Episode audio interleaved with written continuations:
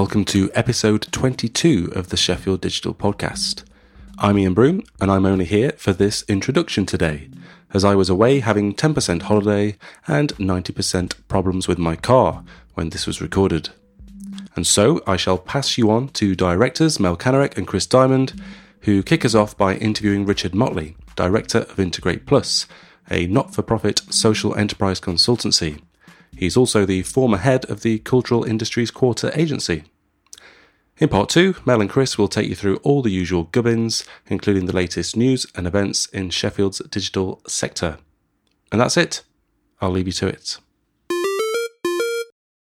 Hi, Richard. Hello, Chris. Um, you've been involved in placemaking for the creative and cultural industry for a long time in Sheffield. I mean, we've known each other for a long time, and that's what you've been doing since I've known you. And I know you go back quite a few years before that. Um, you're head of the CIQ agency, which I believe was founded expressly to establish the cultural industries quarter in the city. It, it was uh, well. It was formed um, primarily to drive the the more productive phase of the cultural industries quarter. Okay, once the strategy had been established. Yeah, there was a there was a strategy evolved in the uh, uh, late 80s Mm-hmm. um, and then was progressed a little. But the uh, key uh, idea to drive the quarter was some from a, a report called EDOR, a set of consultants. Right. And the agency came over as a stakeholder organisation, but we'll touch on Yeah, yeah. And so this was what early nineties, I guess. This would have been. um, late 90s. Okay. That finally emerged. oh, right. So it took a Um, while to that to establish Yeah, and we, we've been in existence since about 99. The. Okay. And for people who don't know, where is the Cultural Industries Quarter? Good point. It's uh, Sitting in it. well, we're sitting in it. Um, the uh, it's the area around the railway station. Um, uh, Hallam it forms one boundary uh, going up um, Howard Street, um, and runs over to Decathlon along Eyre Street to that area and Mary Street and all that sort of area. So that sort of Along Paternoster Row, Paternoster. Row, Brown Street, all those sort of uh, areas. Brown Brown Street. Yeah. Um, Arundel. I'm glad you, what's getting on a bit. Um, but essentially, it, it's that area um, that um, can be characterised by a lot of old cutlery works and um, uh, old uh, garages, um, Kennings, Autoways, Hadfields, uh, which are now very much different in their uh, contemporary guise. Um, Kennings, obviously, is the showroom workstation. Yeah. Uh, Autoways becomes site gallery or untitled site gallery. Yeah. And Hadfields is a, a waiting, um, well, it's access space, Yeah. um, but that ultimately will be demolished as part Yeah. of the one of the latter uh, development sites for the. Yeah. For the And then there's Matilda Works that became well, part Sydney of the UGC. Works. Sydney Works. Sydney Works. Um, well, that's where I first came into the quarter in uh, 1984. Right. um, as what was then a community program. Um, s- uh, just finished my degree at Salter Lane, History of Art Design and Right. Film. Occupied the building after two weeks of uh, starting. Um, endured the Falklands War and then uh, popped out during the recession, one of the worst recessions, um, even 2008 in terms of job losses. yeah.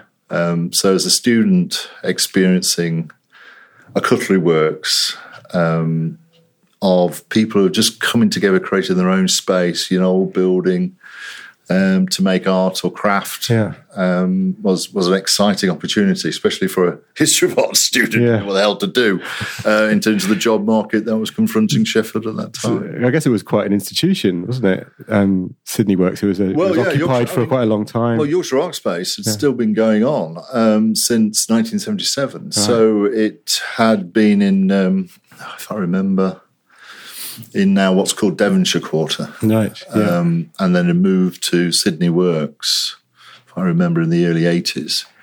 And used a lot of sweat e- equity and sort of uh, people there, some of which are still with Persistence Works in the new Right. site, Yeah. uh, just just a little way from it.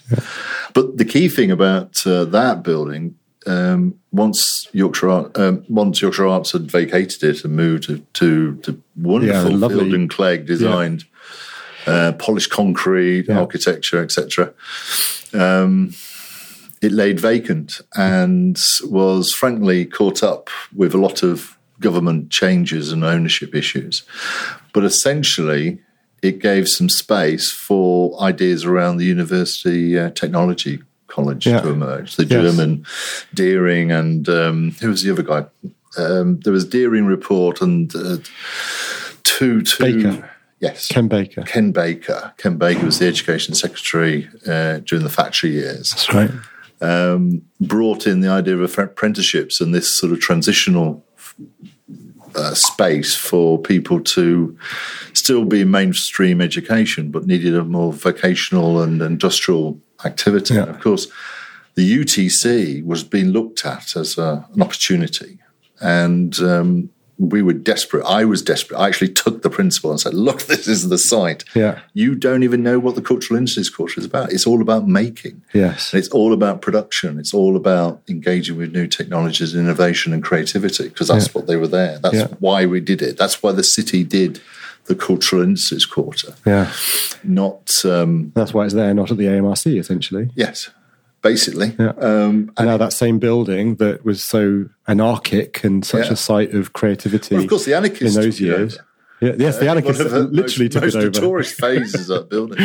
Yes. And uh, it was great to see it actually re-engage with its past. Yeah. To actually have a contemporary use, which is about shaping and, and uh, engaging with young people to Yes, and develop now it's- new skills. It's the home of the creative and digital media course, Yes. or specialism within the UTC now. And that's the why old we part of the building. desperate to get young people into the the general area Hmm. uh, of the cultural industries and to uh, enliven it again, Hmm. uh, because we're talking about some considerable years past when the original idea. Hmm.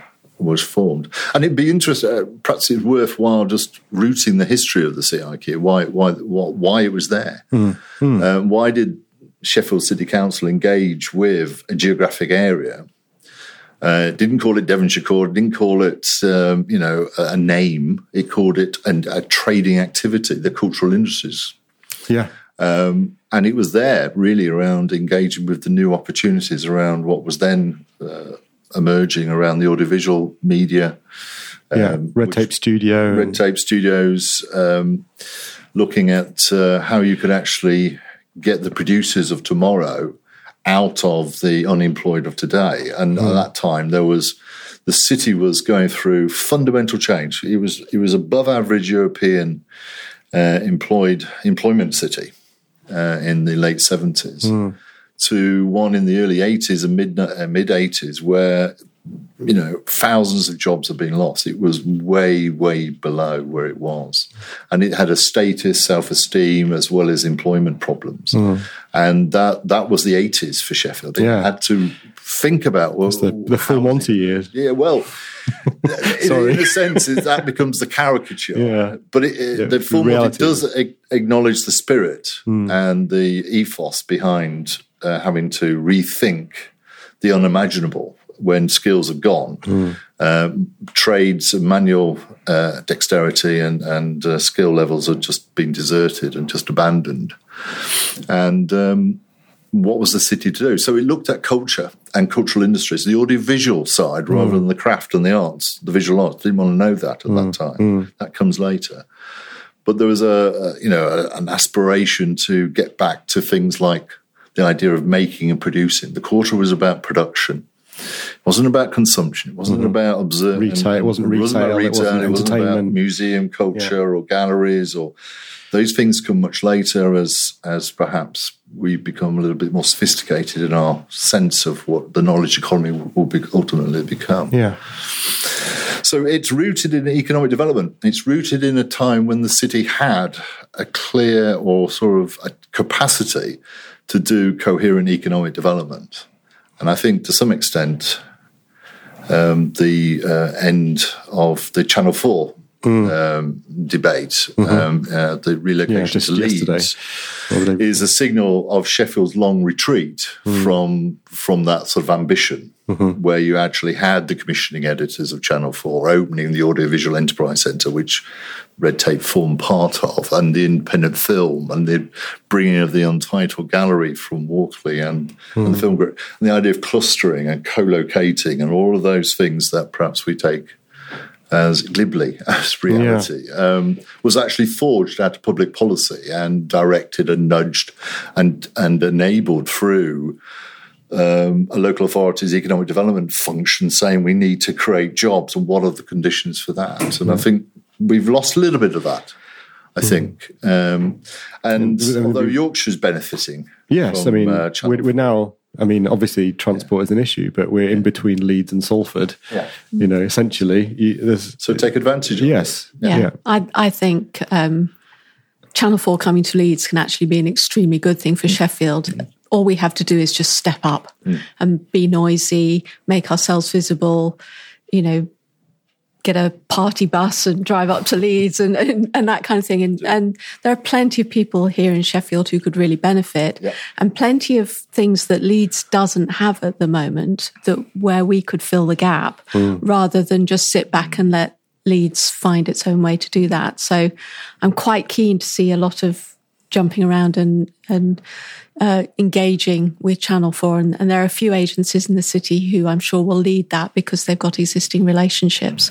So No, no, it needs to be happening, and and uh, Sheffield uh, has and certainly did have a strong presence around independent production, and um, that's only accelerated through things like Warp Films and Yeah. the work that they're doing. Um, but I, I think there has been erosion of the base, it is the diversity and depth to that base, Yeah. uh, and I think a coherent support around things like the South Yorkshire Film Network and Yeah, others, yeah. you know, who've carried on Yeah. almost They're very um, when plugging away. Yes, um, when when infrastructure and investment and networking support mechanisms were lost, because I think the recession did. This is the two thousand seven, eight, Yes. nine recessions.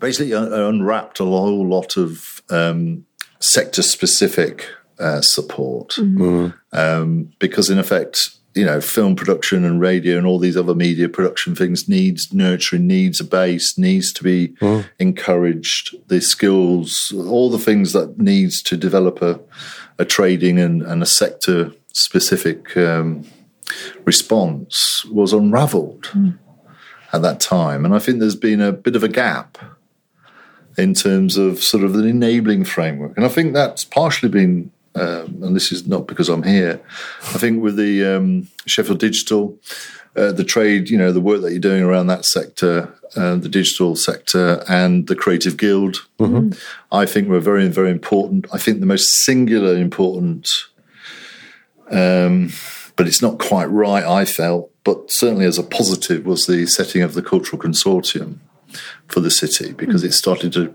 send out a, a signal again. Sheffield was prepared to engage with the external world with some coherent thought and coherent uh, proposition. And behind that was obviously the failed bid and the City of Culture, um, which Belfast, um, Li- um, not uh, Londonderry got, Right. Derry, Right. depending Yeah. Was that you? um, got in 2013, I think. yeah. Um, so Richard, I'm, I'm interested. You were talking about the role for policy making mm. and, and economic development policy making to look at what the cultural industries, very broadly defined, can bring and also what they need. Do you think there is it, one, two questions really? The first is should the public sector be stepping back in and taking a policy approach to the cultural industries? And secondly, in your view, do we have the right skill set in the city in order to come up with the right kind of policy? Very good question, Mel. Um, uh, well, I do think there has been erosion of capacity, and and I do think there's been erosion of fully engaging with. I mean, one of the good things about the past was that the past was actually engaged with the sector to create the right instruments because they actually um, they, I mean, the Department of Economic Development, to understand the sector, actually got people to be seconded to work with them Right. as part of the council. So it wasn't the council having the arrogance to say we know the answers. It was the humility and the enabling of the council, which was not typical of that time. So they did capacity building in order to make better well, policy. They themselves, Yes. a, a, Yeah, a of themselves, reverse yes. for themselves, as well as um, encourage producers to say they actually could fashion and shape what economic investment they would require in order to make the film or the radio or the sound engineering or whatever it was, studios for Human League and all those sort of Mm-hmm. things. What was the uh, holistic approach and what bits that they need to bring? So I'm I'm only slightly you know I, I think for the last ten years that's been quite uh, hollow. It's like a donut, frankly. yeah. Um, obviously, a lot of people were uh, shaken out of the system in terms of employment and redundancies and retiring. There's always that. What I didn't see was the churn back, No. the young coming on, the, the the experience being passed on, as it were. And I think that's the re- that's why I was talking about the glorious retreat. In effect, that that that culminates in Leeds being the city rather than Sheffield being the city. Which it should have been given the Yes. early investment and, the head start. Exactly, and and it had up until the mid noughties a, a broadly, I wouldn't say it was unchallenged, but broad, broadly, um, you know, sense of travel, uh, direction of travel. And that was unravelled. Um, whereas the same arguments that you made, Mel, about saying the opportunity for Sheffield because when the BBC went to uh, Media City in Salford, the same arguments were made. We should see that as a great opportunity for Sheffield. We've got the Nothing independent skills. Well, exactly. Well, I'm saying is, at what point can the practitioners do it and get on with it? And what's what are the barriers for that to happen? Because you know you're involved in making and doing things in the sectors. Um, what are what are the barriers for that? And I think it's consistently a consistency and enabling and m- making sure there's a positive framework. You know, from the UTCs upwards, um, business mentoring, business support, investment in. But those programs are only starting to re rematerialize because, as we know, austerity is on the way out. um, It's over. it's over. Well, Austerity's over. Yeah, Yeah, we all yeah. believe that, don't we? comprehensive spending review. Sure, I heard that the other day. But I mean, yeah, there, there's, there's real, real implications for the opportunity around Leeds, and I felt though the projection that Sheffield made for the, their own bid, the the video and the rest of it, um, I thought was a positive thing. The civic engagement with the university has been a positive thing over the last five or six years. Um, but somehow or other, it, it wasn't. It didn't have the traction hmm. um, to the external perception. It's like Sheffield's a well-known kept secret. Hmm. We've all heard that phrase. So I think there needs to be some honest analysis as to why Sheffield wasn't ultimately able to hmm. step up to be even a creative hub that Bristol and Glasgow uh, secured. I, I, I wonder if Sheffield, if the strength of Sheffield's bid had something to do with them choosing Leeds over Birmingham. Obviously, Yeah. Birmingham were the front runner. Everybody was kind of expecting them to go there, but they ended up going to Leeds. Well, maybe they went to Leeds because Sheffield is only an hour's commute away. That's a very generous interpretation. yeah, Yeah, is. um, and we could analyze this and and pick it apart for ages, couldn't we? We I think there's there's so many factors that But I- happen behind I- closed doors. But I I, thought it was incredible. I thought it was really good. The projection, the actual Yeah, the you know, spiel. the the pitch to it. It was disappointing that it wasn't um, able to move beyond Yeah. The uh, yeah, presentation. and I I do think that's an issue of capacity. Yes, um, because you just look at the resource that Leeds Council and Leeds City Region were able to throw behind it, um, which then enabled some large agencies to really get behind it as well. And that gave them um, a sense of critical mass. Whereas here we had, you know, our, our nice, uh, punchy, ballsy little video and, and, mm. and that kind of thing and some good things to say, but there was no there was no heavyweight follow through. It was it, it was always a project rather than a program. Yeah. it, it was Well, you know, and it's not to my point. related to a deep strategy. I think obviously, you know, the city has devolved you know a fair amount of its strategic economic thinking to the region, and you know, really, the region has has a strategy which is global innovation corridor, and you know that's what they concentrate the resources on, and a lot of lip service is paid to to creative industries to digital industries. The conflation between digital and creative industries is constantly made. Cultural industries doesn't really get a mention, even though we know from report after report how important it is for attracting investment um, and talented people.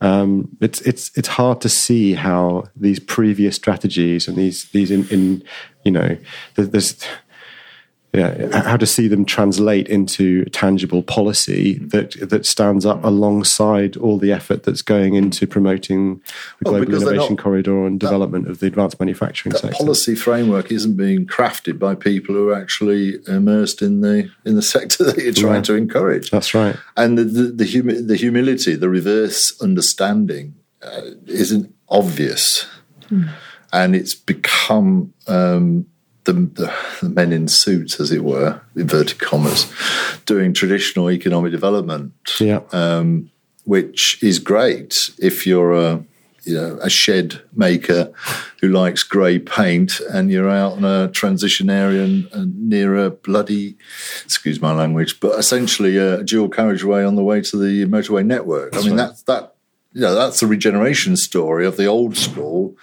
uh, decimating the Orgreave history and the people's you know response to that, which you know uh, has become mythical in some regards, but tragically political and dangerous in others. And um, so we we build the oldest form of innovation uh, business district on the edge of a city, fueled by um, the car, serviced by the car, and creating the space not for creative innovators, uh, not the thing that Bruce Katz would see as the most innovative form of business space, which is in effect the CIQ or, or perhaps Neepsend and Kelham and all those sort of areas. Yeah. Where Di- people di- want to diverse areas within you know meeting for a coffee distance Yeah. for collaboration Yeah. and, and Yeah. spillover. and Yeah, wrapped and you've got a around the university. universities. Wrapped around yeah. Absolutely. Yeah. I mean that's that's that's the conditions, and I think we've lost sight of that in our spatial thinking, and our spatial thinking perhaps has been more dominant than our economic thinking, and I think that that has been the the sad. Um, uh, vacancy I've seen, the donut impact was was around the economic development, place based economic development, rather than spatial led approaches, which you know need unique content at the end of the day. So, so, so you've um, the CIQ agency is Yeah. Kind of is morphed into Integrate Plus, which is a slightly different remit, and Yeah. you've moved out of the CIQ into I'm a sabbatical. yeah. Having a lovely sabbatical. It's great. Yeah. We should all have. You're, you're, you're, you know, fully 15 minutes walk across town. Yeah, I'm in. Uh, I'm in Neepsend, the next area of uh, and Neepsend, right. and all that area. That's terrific um, opportunities and things going on there, which is in effect a culmination of the sort of making of things, area in transition, Yeah. old industries.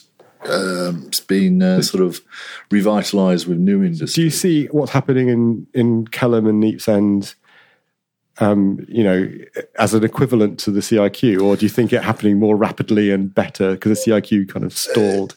Well, the the key thing with the difference was that Kelham has has has, has water Yeah. Uh, and bridges, yeah. and We've got the porter, you just can't see it. yeah. well, there's a lot of things which the CIQ has to finish. The course Yes, has to finish really. in the public realm and its engagement with water and the bits of uh, natural space and, and green infrastructure and all of that stuff um, is the last bit. Yes.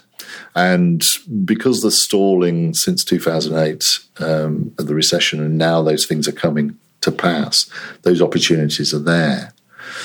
But the sort of master planning approach, which is more characteristic of the CIQ, isn't characteristic of, of Neepsend and uh, Mowbridge and all that area. Is it more It's- organic? It? it is more organic. It is more private led. Um, it's had a, a light touch. Um, there are now signs of uh, Kelham Island Community Alliance and all those sort of initiatives around trying to get some management of spaces and areas, even from the private, the hmm. housing, all those sort of sectors coming together. Because it's only just becoming more residential than it was. Yeah, and uh, but it was always a mixed tenure, hmm. Hmm. far more mixed. Um, it was just slightly off the beaten track for student housing, thankfully, which meant that the Cornish Place and Brooklyn were the very first examples of historical residences in the, in the city that was not student. Uh, the CIQ had Truro. Truro Works, which was residential for students, but it was a cutlery works Right. had that been in Kelham, it would have been for sale, for let, Yeah, yeah. Uh, you know, yeah, rather than for students. Yeah. Um, so I, I do think it's a bit of a more entrepreneurial feel about it. The need There's a lot of young professionals moving in there. Yeah, there's there's there's a sense that people actually want to enjoy that landscape and that urban scape and um, are comfortable with it because it, it deemed to be authentic and Yeah. it's deemed to be rooted in something. And I think that's something to bear in mind when Yeah. people start redeveloping bits off the dual carriageway going to the motorway networks. Um, you have to find um, the terroir, the actual Yeah. you know reality of what that place can bring and work with it, as opposed to Otherwise, it's not authentic. I mean, Yeah. you know, I spent several years living in West Swindon, and which you And you survived. my sin. Yeah, well, you're here I've now. seen what it's like you're to here live in a, a place that's five years old called Ramleaze with Yeah. a, a pub so- in the middle called literally called the Village Inn. Yeah. It's the name of the pub. Um, yeah. Yeah, I mean, this is the problem with uh, with uh, anyway. So integrate CIQ and all that sort of stuff. Yes, we have developed because, frankly, our role has changed. Hmm. We were the regeneration vehicle. We hmm. were a stakeholder organisation. Our directors of the company was the site gallery, the Yorkshire Art Space showroom. It was John Mothersole. It was the vice chancellor of university, yeah, Hallam University, all that sort of stuff all the people who had land interests in this space hmm. uh, were on the board. So it was a you know community of interest, stakeholder organisation driving forward. Once the Creative Sheffield and the recession came along, that role changed, and we were either I was about to go into Creative Sheffield uh, Right. to be part of that. They were charged with developing and sustaining this sector uh, but not the quarter as such, which was, I think, a mistake. Um, but the point is that we're still having discussions about lost opportunities. So I'll leave you to judge the success of that process. But change was there. So um, we work across Yorkshire and Humber. We do architecture, design, planning, economic development with local authorities, communities, social enterprises, wherever, um, and whatever program. Yeah. Yeah. So, So, you're, not you're now, rooted in Sheffield. no, you're a much broader agency now, Absolutely. doing a wider range of work. Yeah. But all, you know, so architectural and economic development and social, you know, It is change it's, programs. it- it's there to provide capacity, which is what we've been talking about, um, to communities, whether they're starting to think about their place over the next 15 years for a neighbourhood plan or supporting the uh, design and, and building base needs of a social enterprise, or we're working with Hull, uh, Bradford, and various other local authorities to do their design skills for their place planners, or members training for their planning committee members to actually understand the value of good design and the quality design.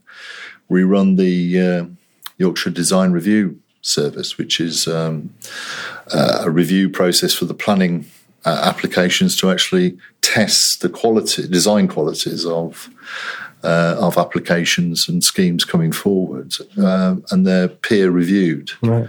um, independent of local authorities and independent of the planning authorities' decision making. It's a, it becomes an advisory note, uh, the outcomes of that. So we're, we're very much immersed around the idea of place based economic development, design qualities. Yeah. And you, you get visibility of lots of schemes. Absolutely, and uh, we we we we get to meet the players. Um, uh, like uh, one of our recent, it was adopted in January this year, was the Wakefield Residential Design Guide. That was a fascinating exposure to working with developers volume house builders and small developers in a West Yorkshire, uh, you know, city. Um, but we're doing the same with Bradford and Hull, you know, things like that. So I love that sort of being able to step out, and it's not it's step out into the CIQ, it's step out into Yorkshire, um, and uh, the team travel all over the over the place. Cleethorpes, Grimsby, Right, uh, Todmorden, our, our uh, current one of our current neighbourhood plans is for Todmorden, so we can work around food centred, Yeah.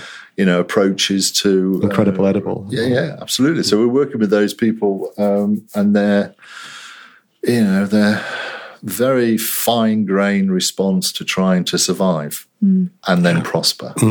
And in a sense, all we're doing is adding a bit of technical capacity and, and encouragement. So there's a there's a history of programs here as well because I know you know you you were involved with um, Sheffield Community Networks, Yeah. um, which was what you know eight years ago now or something like Yeah. that.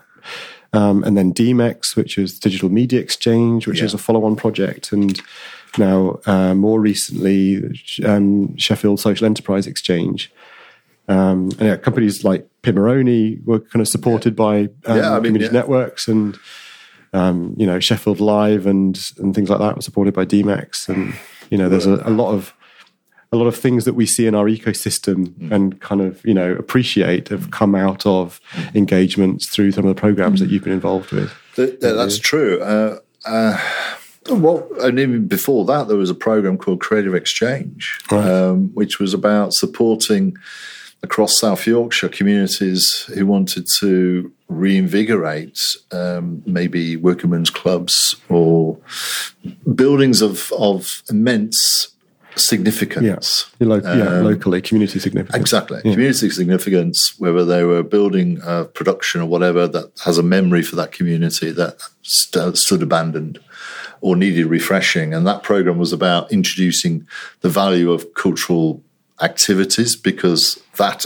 as a growth sector at that point, which is a good 20, 10 years ago plus, was one of the more transferable sectors of growth that could be um, worked with with a community. You can't do that necessarily with advanced manufacturing or biomedical or all those other or necessarily fi- Digital Yeah, to an extent. digital. Um, so those programs were there to create bridgeheads and connectors. Uh, and spaces where those things can happen, and, and uh, communities can, in effect, be re, re, reanimated and re-engaged. Because don't forget, a lot of the soul had been ripped out of the economic, um, uh, you know, ability of a place to survive, Yeah. and that self worth had gone. So we're the Sheffield Digital podcast, and and a, a lot of our people who listen are working in digital. And I guess my question for you is, where's the place for digital in all of this? Uh, where where does it fit? What's what else is needed? Where's the crossover? Well, uh, the current program, Social Enterprise Exchange, um, is a Sheffield City region program uh, as part of the Growth Hub. it's European money though, isn't it? It's- yeah, it's, it's all of those programs were Yeah. Co-funded by Europe or single part or government. This social enterprise exchange, unique, uh, relatively uniquely, digital media exchange was similarly, is co-matched by the social businesses that are in the program in the consortia. Social enterprise exchange is a consortia of partners working across the city region. So. Um, Groundwork South Yorkshire, CIQ Agency, um, CMS, Sheffield Live, uh, and there'll be Barnsley, uh, Voluntary Action, and all those sort of organisations came, came together to create some support, business support for uh, new start opportunities in social businesses and existing social businesses who had perhaps come off core funding uh, or maybe in sort of a part of a community infrastructure um, that needed to rethink themselves. And and now, of course, digital or CDI sector, as I used to know it as, certainly digital has become the core, as opposed to just one of a set of uh, areas. Where do the uh, how do these organisations engage? Well, when they have stability, but some are really starting to engage with the new opportunities around digital, the different ap- applications and platforms that it presents, the disruptive elements to it, the thinking around it in terms of opening up fresh fresh ideas of delivering services or delivering uh, opportunities for individuals or community organizations. The crowdfunding um, is one of the natural platforms that people have cottoned on because, in a sense, is a route that you can energize yourself and it's easy access and it's easily understood.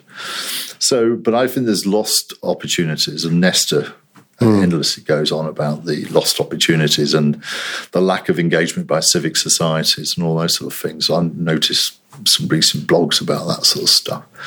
And we don't do enough work with obvious digital uh, new starts. And I know you've had um, tickets for good, yeah, uh, with Rachel. Yeah, Rachel and, on, yeah. Uh, we've got some. I do a little thing, but it's very modest. Um, Loci Pay, uh, Sheffield Pound. Yeah, yeah, yeah. Um, go for it. Fun. It's an app-based physical game. Some of these are fledgling organisations, mm. fledgling businesses. Some are a little bit more advanced. Obviously, Tickets for Good is mm. out there doing it. Um, so, so there's, there's some of these you know organizations have digital at their core. They rely yeah. on technology yeah. to provide their service. Yeah. And then you've got all of these others that would benefit from being more digitally savvy yeah. and apply but how do you take for granted. The question is how do they access those uh, resource that resource which is obviously um, isn't necessarily um, funded to the nth degree. I mean, Google Garage was a positive. Mm. Is it Google Garage? Yeah. Google Digital Garage, yeah. Yeah, I was getting it. Um, but a sense those things are the private sector reaching out. It's almost about mitigation of monopoly um, implications and brand development to actually reach out. And I think those are not to be, you know, supported. Microsoft stuff that the universities work with in terms of engaging. But does that actually reach the social businesses out there in the neighborhoods? Where is the economic reach? Uh, inclusion agenda, a strategy that actually reaches to those organizations. Mm. And I think for the next phase of social enterprise exchange, that sort of area has to be uh, strengthened, um, especially if you start linking it more to the industrial strategy, the UK industrial strategy, mm.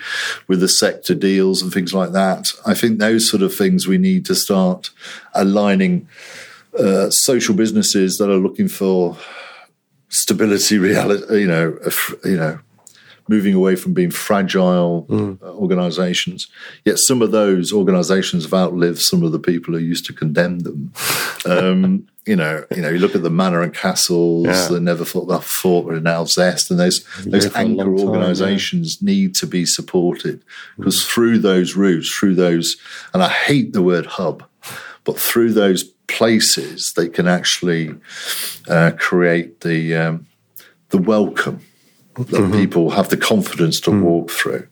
This is when I call about economic inclusion. Mm. It's where people feel most comfortable should be where they access the skills of the future. Yeah.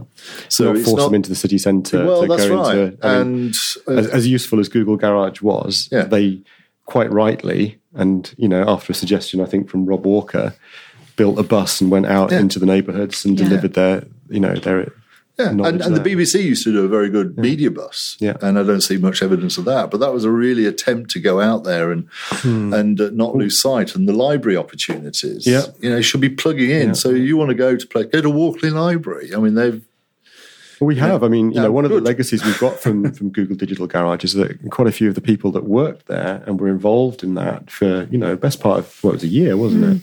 Are still here in the city and are still plying their trade here in the city. Um, but the funding's so gone. Who, but the funding's yeah. gone. Yeah. But if you know, but that funding needs. It isn't about just a case of being a burden. It's actually creating the investment, which is then filtering through a range of key individual players or whatever or services into organizations um, that need those type of skills to mm.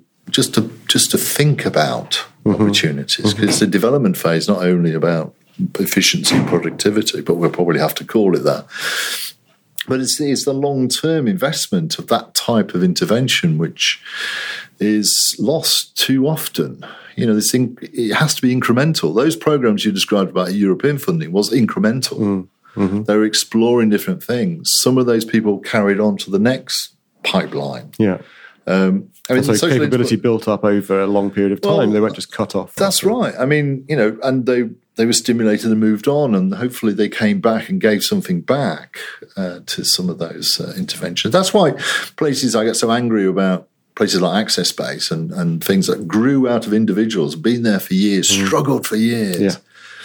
and yet undervalued Yeah.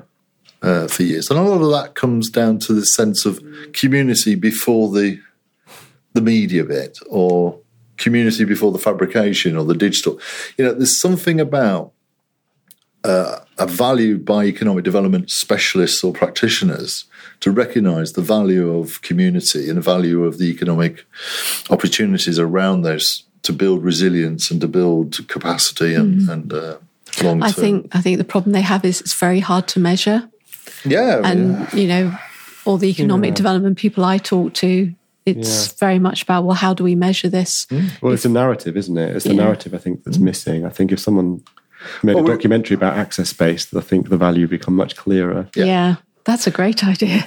Well, those sort of places were about self help, building confidence, building. It's around building around the human being and the person, around people of self interest who've got some things, but they were creating a sense of community and and these are words, words, words. But in a sense, what we're now striving for is a sense of all of that.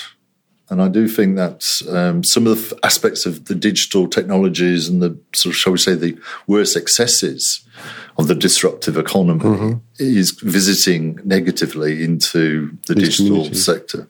Yeah. Um, I mean, just look at what's happened to Google yesterday, you know, and the walkouts. And, you know, there we have organizations, massive monopolies, um, clearly should be the 19th century equivalent antitrust, um, you know, should be this focus of antitrust legislation again, um, creating the same human problems as before, you know, disadvantage, abusive cultures, things like that.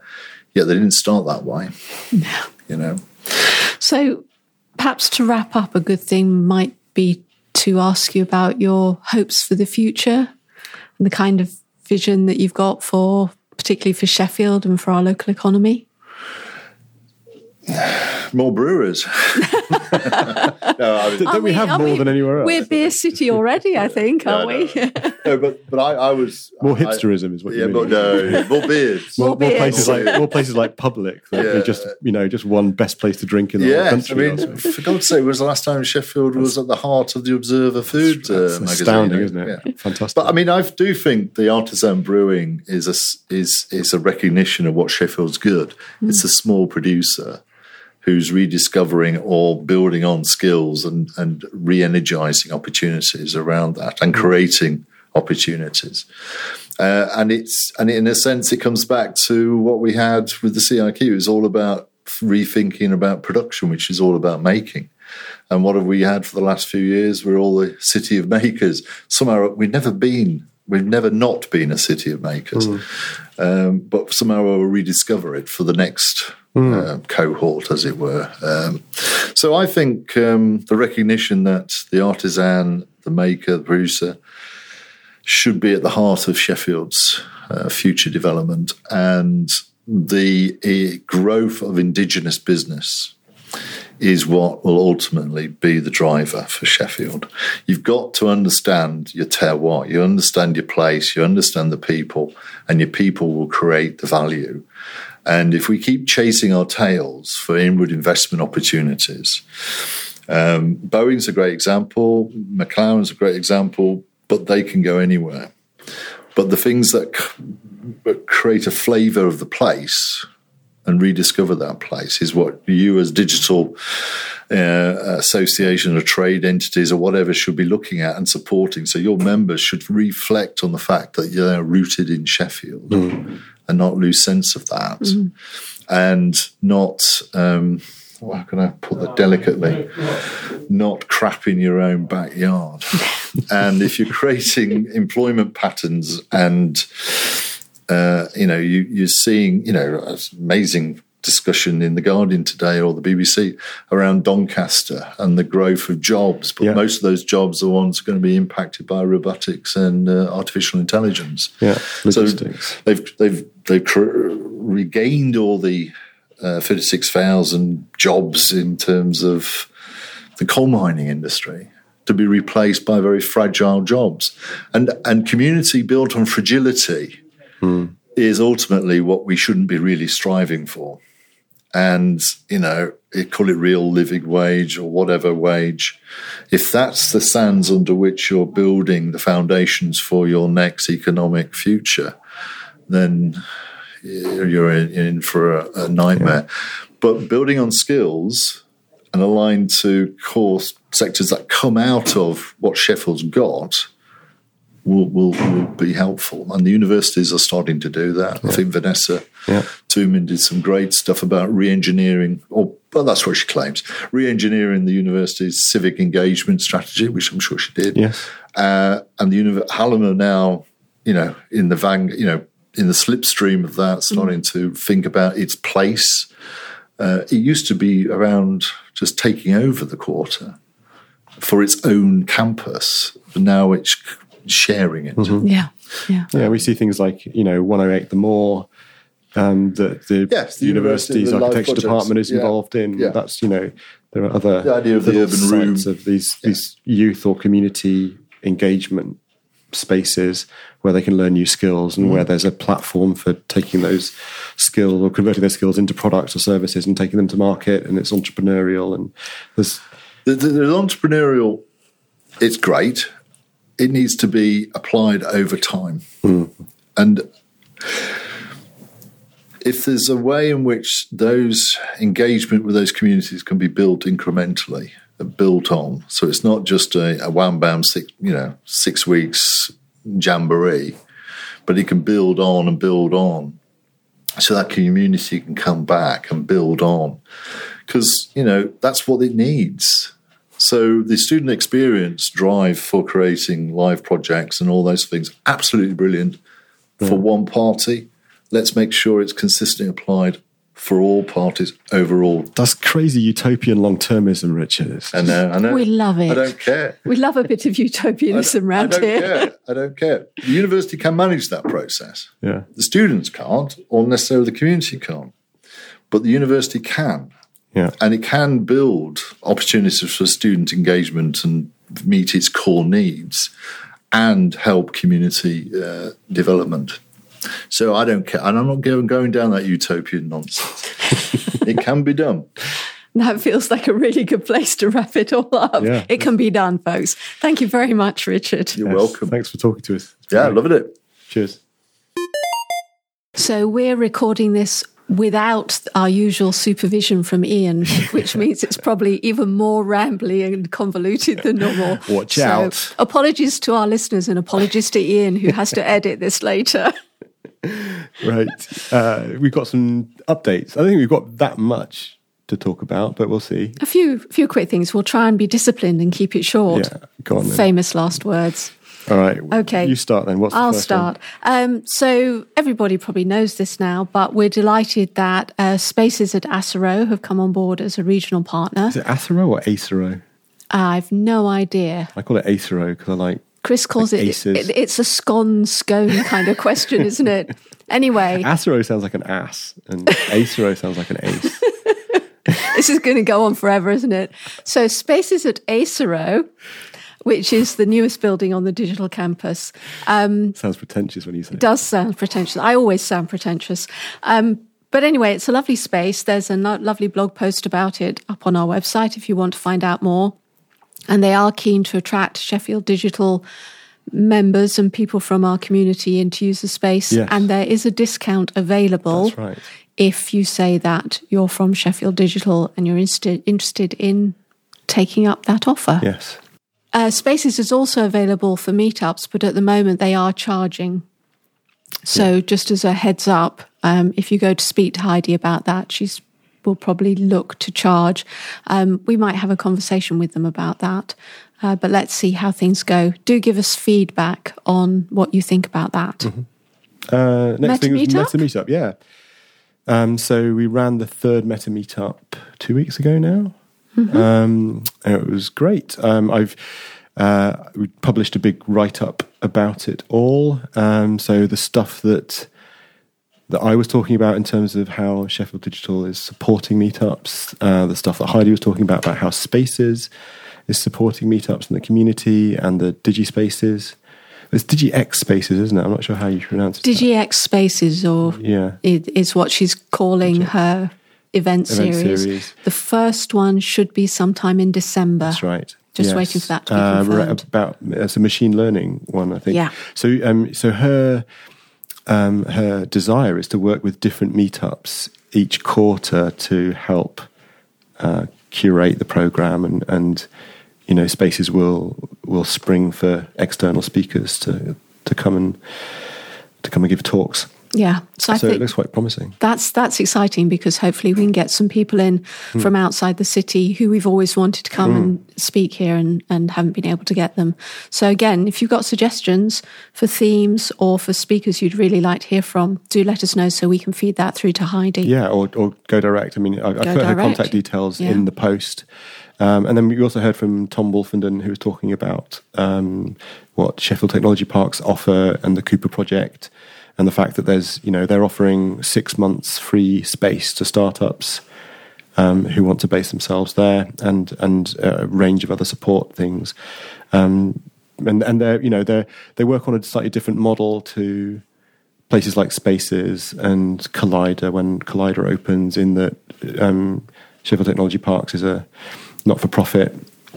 Uh, and is really predicated on very early stage startups, so converting ideas. And I've had conversations with Tom about um, basically have, like running a, an incubator or an, or an accelerator program, even for people who've got side projects. You know, so maybe they could be seconded from their day job for you know a certain amount of time um, to develop a side project, develop a new idea, and see if there's a there's a business in it. Um, so I think I think that's a really nice, you know, place to take up within the ecosystem of providing that. Yes, I, I think there is a gap that Sheffield. Technology Parks is ideally placed to fill. Yeah. And they also offer their boardroom for meetups for free for up to about 30 people seated and theatre style. Um, so really, yeah, they're, they're kind of, they're seeding some of these other places. So people, you know, could spend six months there and then move into spaces or move into Collider. Yeah. Um, and then we had, we had lots of, uh, like open um, space discussions about topics relating to running meetups. Um, and people took notes, and I published all those notes. Uh, and then there's also uh, some stuff in the post about the meetup directory that we're building at the moment, and you know that's kind of coming along. Yeah. And we have also finalised the code of conduct. That's right. So there is now a Sheffield Digital kind of template code of conduct Yeah. for meetups and event organisers, which you are more than welcome to use and or adapt as you see fit. You can find it on the website under events if you want to Yes. find the link to it. Yeah, is it is it there already? Has, It's there, okay, yeah. great. Yeah. Uh, yeah, so the, the code of conduct is the one that we abide by. So it's our code of conduct for the events that we organise. It's also a template for other events to take on. Um, but and what, one of the things it provides, as well as a, a code of conduct generally, is the option for people to escalate issues to us if they don't want to address it with the event organisers directly for whatever reason. So Yeah. we kind of provide that as a an additional kind of safety backstop, if you like. Yeah. Okay. So we were talking a little bit about startups and that kind of thing. I wanted to remind everybody there's still time to register for Startup Weekend, which is in the middle of November. And there is, I've just spotted, if you go in the front end channel on Slack, there's a discount code that's been posted there. So you can get 20% off your ticket price as Oh, well. really? Um, another thing that's still open for applications is Y Accelerator, which is the accelerator program run out of Rotherham Yeah. and supported by British Steel Enterprise. I think that's what they're still called. Yeah. Um, so again, that one's still open, and quite a few local companies, including Slanted Theory, have been, Been through, through. Mm. Y Accelerator and speak very highly of it. So do take a look at that. I've also just heard this week about um, KPMG's tech business competition, um, and they have sent us across some details. So Ian will be um, posting all of that up on the website quite soon. So that's another national tech business competition that's worth looking at. Cool. Yeah, and and there's the the Cooper pro- project offer as well. So there's quite a f- Yeah. and obviously Collider. So there's quite a lot of startup oriented activity, as we mentioned last podcast. Yes, yeah. Okay, having uh, we keep taking Ian's name in vain, but I wanted to give another shout out to say we're still looking for uh, writers who would like to help create content for our website. Um, so what we're trying to do is get to a point where Ian sort of becomes our managing editor, and we have a pool of uh, different people who are writing Contributors. contributors. That's a lov- lovely word. Um, and we do pay, uh, not top whack because we can't quite stretch to it, but we're not asking people to work for free. So if you're interested in contributing to Sheffield Digital, please get in touch via info at sheffield.digital. Yeah.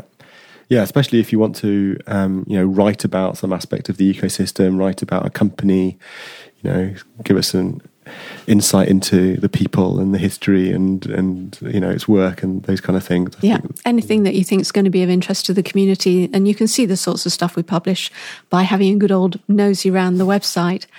I'm also hoping quite soon that I'll be able to post an opportunity for someone to support me with all the admin work that uh, Sheffield Digital now comes with. Uh, we're so successful that there's too much stuff to do now. Um, and again, this would be um, a paid opportunity, ideally for a freelancer. Uh, we're not able to actually employ somebody, but if there's someone out there who has a freelance um, virtual assistant or um, personal assistant type business and who would be interested in helping me making sure that I's are dotted and T's are crossed, uh, keep your um, eyes on the website and we'll get something up soon. should maybe put it on our job board. Uh, yeah, I'll probably do that too. Okay. Uh, what else is there to talk about? There's the R festival. Yeah, the pirate festival. it sounds like it should be. It does sound like a pirate It- festival, but it really isn't. It should come out of Pimoroni, shouldn't it? um, yeah, so it's the it's the uh, it's either the AR City Festival or the R City Festival, um, depending on who you speak to. Um, but it's a new two week festival that's proposed for next year that's come out of um, 108 The Moor. Um, I don't know if people are aware, but 108 The Moor opened back in the summer, I think. Um, and it's basically it's a, it's a space that has come ar- come about through Renew, I believe, which is um, this organisation that um, looks to um, convert and put into use uh, unused um, retail spaces around the city that Vanessa Toulmin set up a few years ago, based on a model from Australia. Um, and it's in the old post office in, at the bottom of the moor.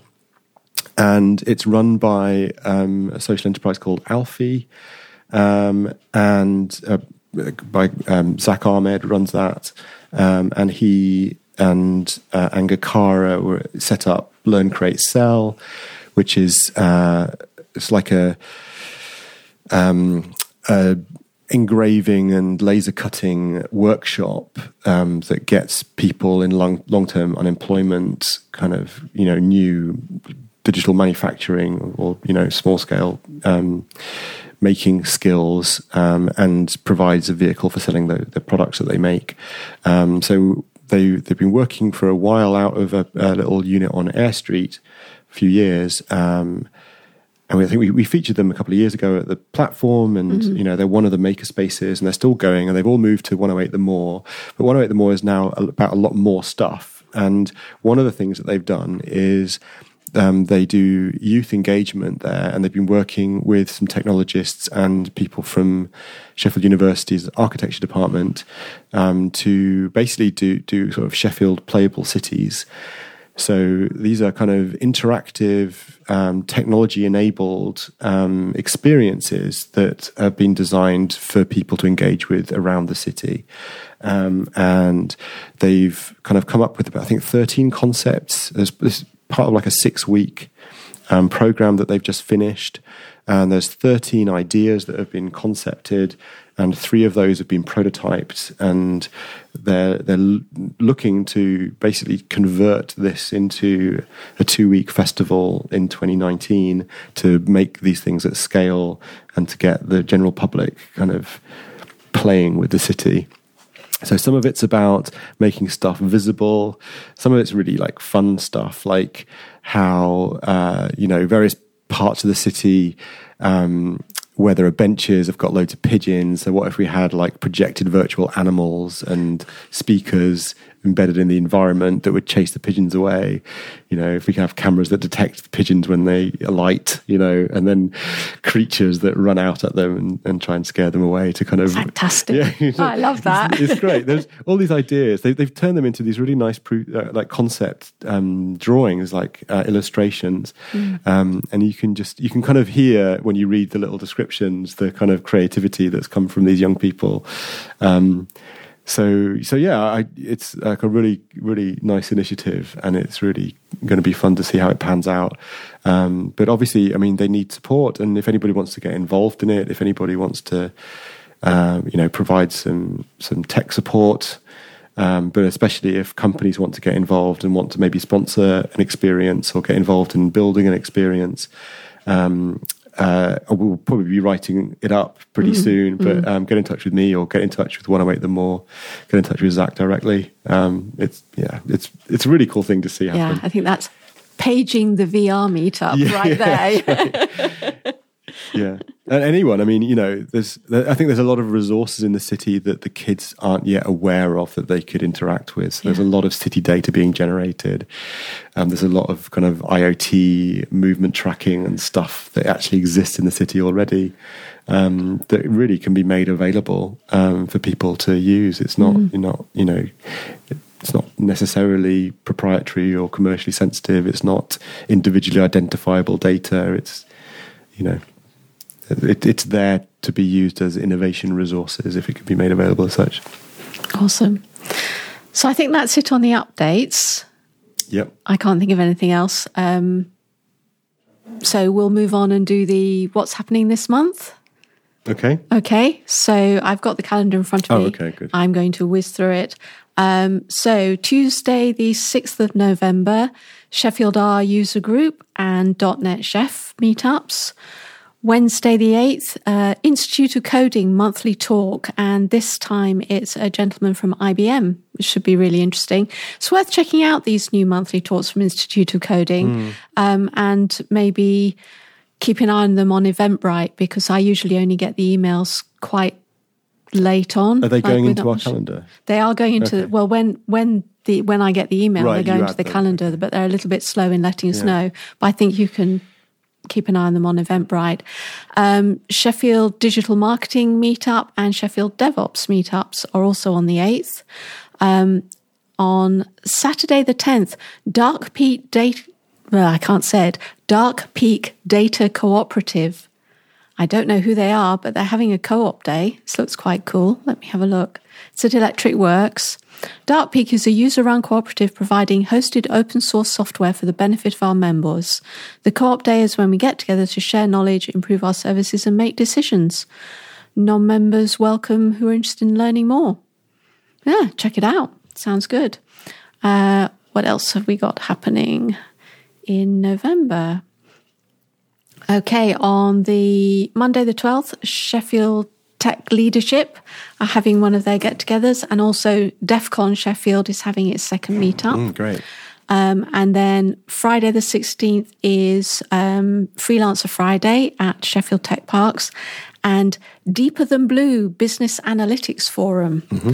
Um, moving on, uh, November the 20th, Tuesday, November the 20th, Sheffield Women in Tech are having a uh, meetup. They're hoping to run them bi monthly, and there will be a couple of different talks from members of the group. It'll just be informal and fun and interesting. Um, hope to see lots of people there. That'll be at uh, the tech parks. And the 21st of November is Code Up Sheffield. 28th of November, G Suite User Group, and 29th of November, Front End Sheffield. If I haven't read you out, it's because you're not on the calendar. You know what you need to do. Go to the website, click on events, click on how do I add my stuff to the calendar and get on there. A reminder as well, Geek Brekkie is every Friday, although appears not to be on the calendar. Oh, she said, looking out? at looking at Chris. so um, Chris will fix that. And um, also Collider will have its last Friday, which I assume will be on the 30th given that that's the last Friday of the month. Another thing to um, that we should get on the calendar um, is all the stuff that Layla Johnson is curating. Yes, at the site gallery, Site very cool stuff. Yeah. Um, and also, are we doing a platform Yes, in November? we are. I'm just freaked. Chris is like, oh no, something else I've got to do. Yeah. Um, more details on that will follow shortly, folks. I think I think it'll be the last no, uh, last Thursday in the month, I believe.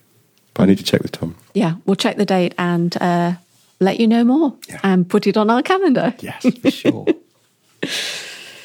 Okay, uh, quick update on uh, members. Uh, big thank you to the guys at Razor who've now joined us as members. Um, I'll say about time, Jamie, just because he'll expect me to say that Yeah. on the podcast. So that's uh, a nice message. And also, um, we have another large organization in the city uh, coming on as a company member. Yeah. And I had hoped to be able to announce them today, but it probably will be next week. So keep an eye on the website because we're really pleased to have this particular organisation on board. We'd also like to say a big thank you to our new individual members, Alexander Renard, uh, Ian Daniel, and let me just check in case there's anyone else who isn't on this list. She said, waiting for the website to wind up. Um, Connell Blackett, if we didn't get you last time, thank you very much. Um, yes, please join us. We love to have you on board. The more happy faces on our website, the better. yeah. Till next time. Thanks a lot, everybody. Oh, don't forget to subscribe Yes. on Ian whatever. Can say this stuff. Ian can do this. We need we'll to- we'll leave this to Ian. We're going to shut up now. Yeah. Bye. Bye.